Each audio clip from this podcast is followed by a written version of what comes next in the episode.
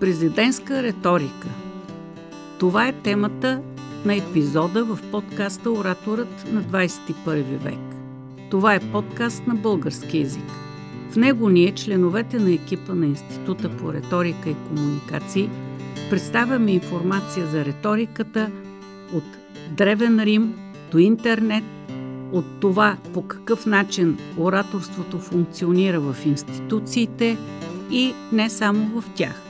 Създаваме подкаста Ораторът на 21 век с идеята да е онлайн институт, свързан с предоставяне на информация за ораторското изкуство, аргументацията, за красивото и убедителното говорене в различни комуникативни ситуации.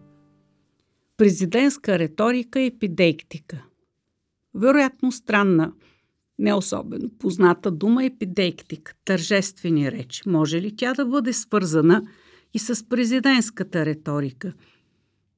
Едни от най-познатите ситуации са така наречената инагурация, една тържествена церемония, когато президентът на Съединените Американски щати полага клетва и произнася реч. Тази реч остава в историята като един специфичен жанр, коментира се като дължина, като послание, като концепция, визия и индивидуална се безява и пиар инструмент за позициониране на поредният президент в мащабите на един съвременен динамично развиващ се свят. Доналд Тръмп. Кратка реч, която той изключително категорично заявява какво би следвало да се направи по времето на неговият мандат. Механизма на идентификацията.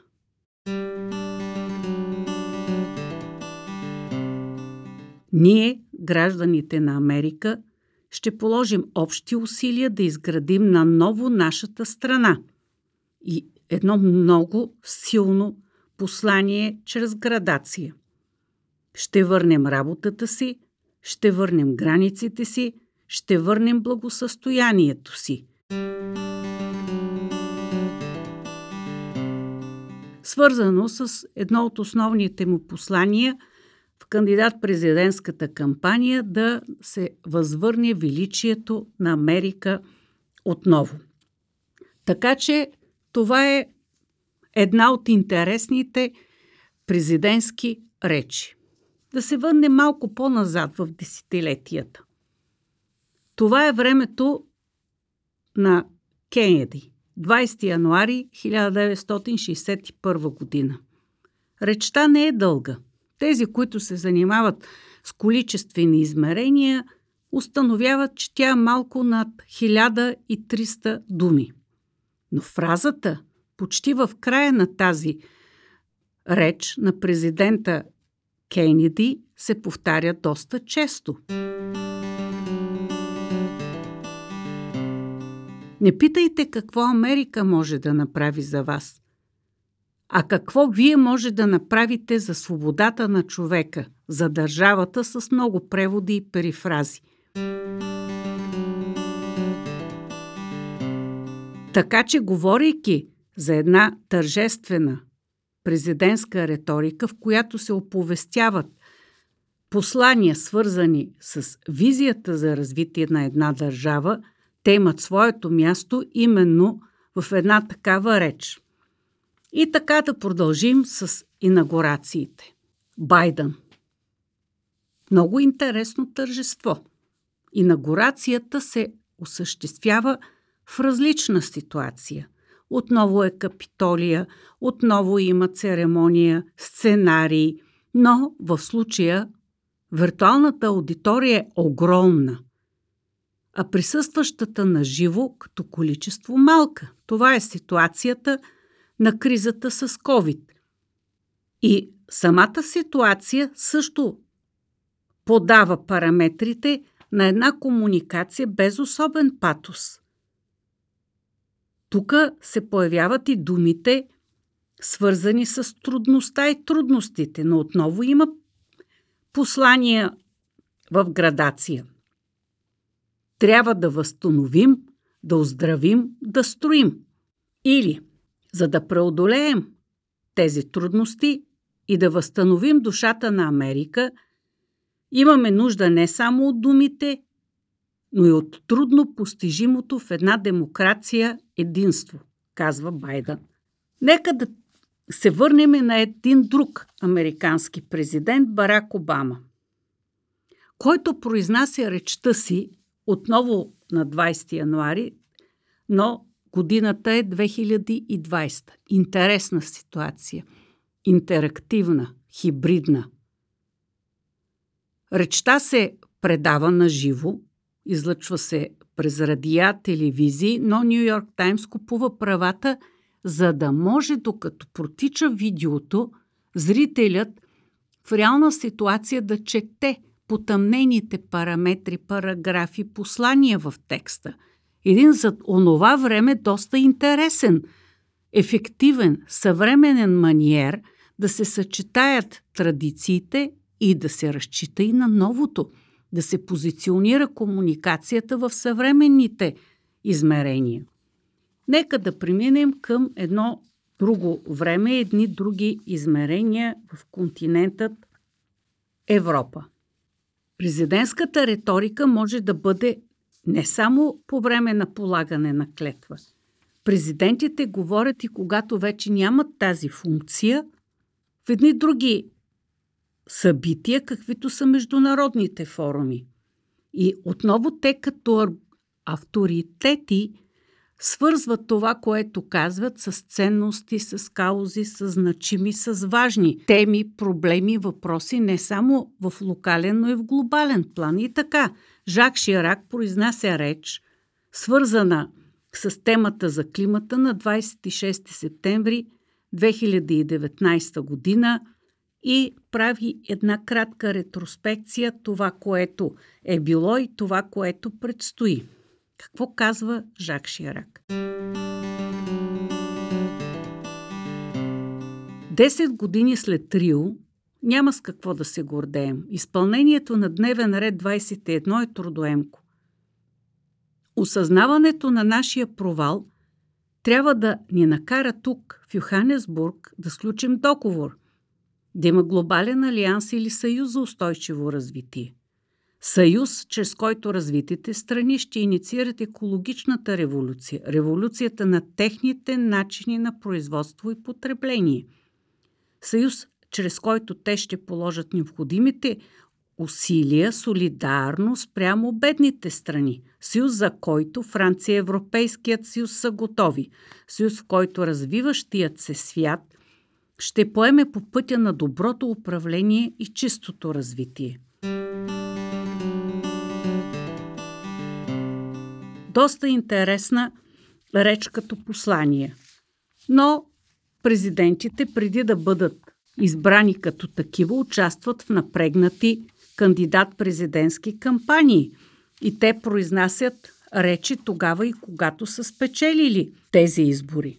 Макрон успява да произнесе една много-много интересна а, реч, когато печели изборите и в тази своя реч, която е адресирана към членовете на политическа партия напред, на 7 май 2017 година то отправя послания, в които има и комплименти, благодарности, известна доза популизъм, който не е изключен от изявленията на президентите.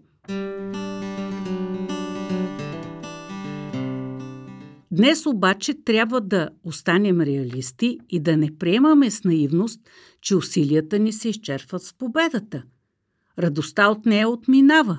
В действителност най-трудното те първа ни очаква. До сега убеждавахме хората и бяхме изслушвани от тях, но настъпва моментът, когато ние трябва да изпълним поетия ангажимент. За целта аз имам нужда от вас повече от всякога – не мога да остана начало на напред, защото предстои да стана следващият президент на Франция, представляващ всички френски граждани. Да, това е интересна реч преди обявяването на победата и първия мандат на Макрон. Обаче, говорейки за такъв тип президентска риторика, не всички ситуации са благоприятни. Ще продължим с Макрон, който произнася реч. Тогава и когато тази реч е свързана с един не особено приятен повод, а именно убийството на учител във Франция и тази реч е произнесена в Сорбоната на 21 октомври 2020 20 година.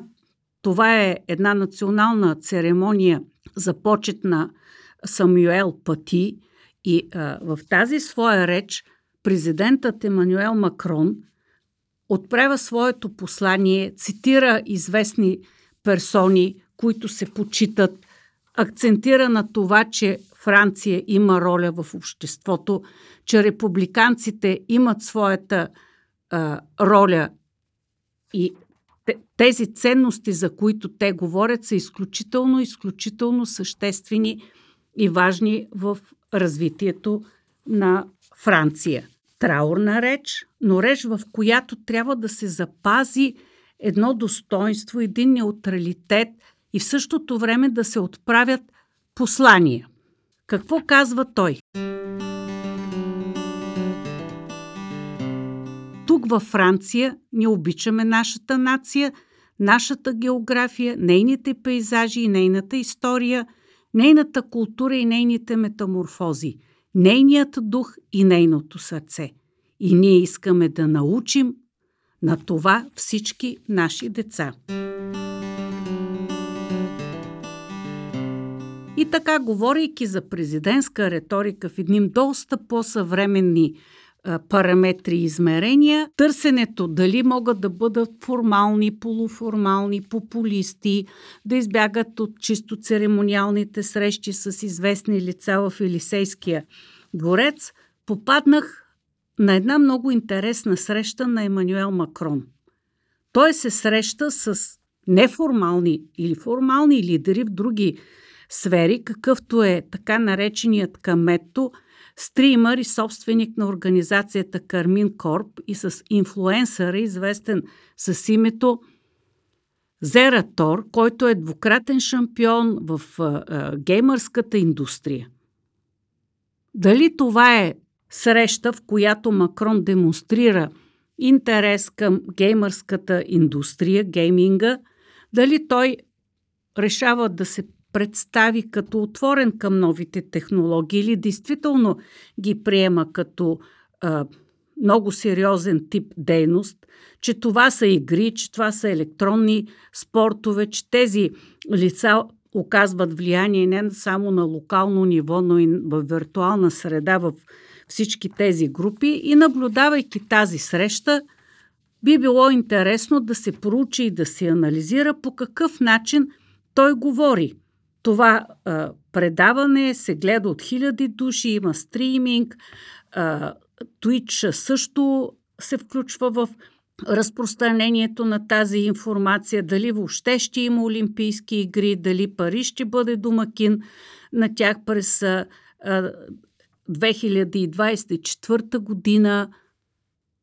Оставям на слушателите на този подкаст да намерят видеото, да коментират доколко речта е популистка, до колко е формална, неформална, виртуална, диалогична и така нататък. И така отиваме към финала на този подкаст, посветен на президентската риторика – тържествена, визионерска, кандидат-президентска, виртуална, диалогична, интерактивна. Подкастът Ораторът на 21 век се създава, продуцира и разпространява от Института по риторика и комуникации от мен, професор Иванка Мавродиева. Ако подкаста Ораторът на 21 век ви хареса, абонирайте се за него в YouTube канала – Слушайте епизодите в платформите Spotify, Google Podcasts, Apple Podcasts, Pocket Casts и The Podcast Place. Намерете епизодите в социалните мрежи на подкаста Instagram, Facebook, Twitter, LinkedIn. Може да пишете Във Фейсбук групата тя вече функционира като една виртуална общност от интересуващи се от съвременна риторика хора –